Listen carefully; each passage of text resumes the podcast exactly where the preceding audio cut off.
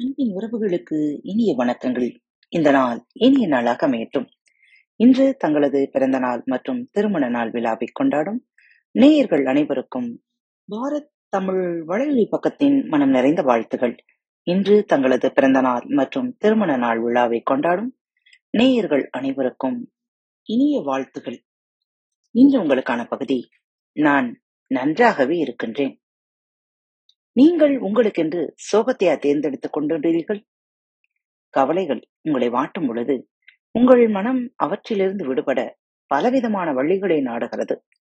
அப்பொழுது உங்கள் மன உறுதியை மெல்ல நீங்கள் இழக்க தொடங்கி விடுகிறீர்கள். அந்த நேரங்களில் நீங்கள் தன்னிலையை இழந்து விடாமல் எந்த வழியில் சென்றால் உங்கள் வாழ்வு நல்ல முறையில் வளம் பெறும் என்பதை தீர்க்கமாக ஆலோசித்து நடுநிலையான மனதுடன் முடிவெடுக்க வேண்டும். அப்படி எடுக்கும் தீர்மானம் உங்கள் கவலைக்கு ஒரு நல்ல பதிலாக அமையும். சரி ஒருவர் தேர்வு எழுதுகிறார் என்று வைத்துக் கொள்வோம். அதில் சிலர் வெற்றி பெறுவார்கள் சிலர் தோல்வியடைவார்கள்.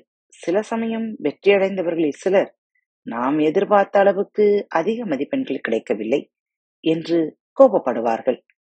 தனக்கிருந்த அந்த அகந்தை காரணமாக அவர்களால் தேர்வின் முடிவுகளை ஏற்றுக்கொள்ள முடியாமல் போகலாம்.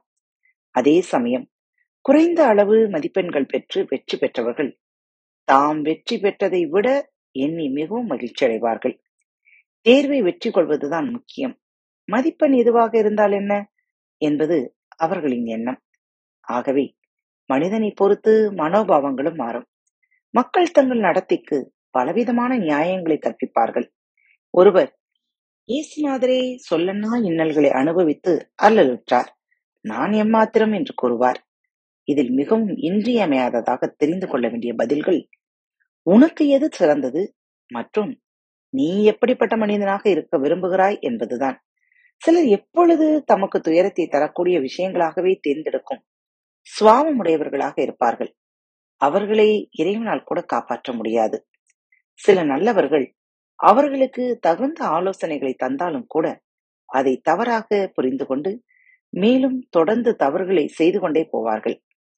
கடவுள் உங்களுக்கு உதவுவதற்கென்றே காத்து கொண்டிருக்கிறார். ஆனால் நீங்களோ எனக்கு துயரம் போதும் என்று தேர்வு செய்ததால் கடவுள் மட்டும் என்ன செய்வார்?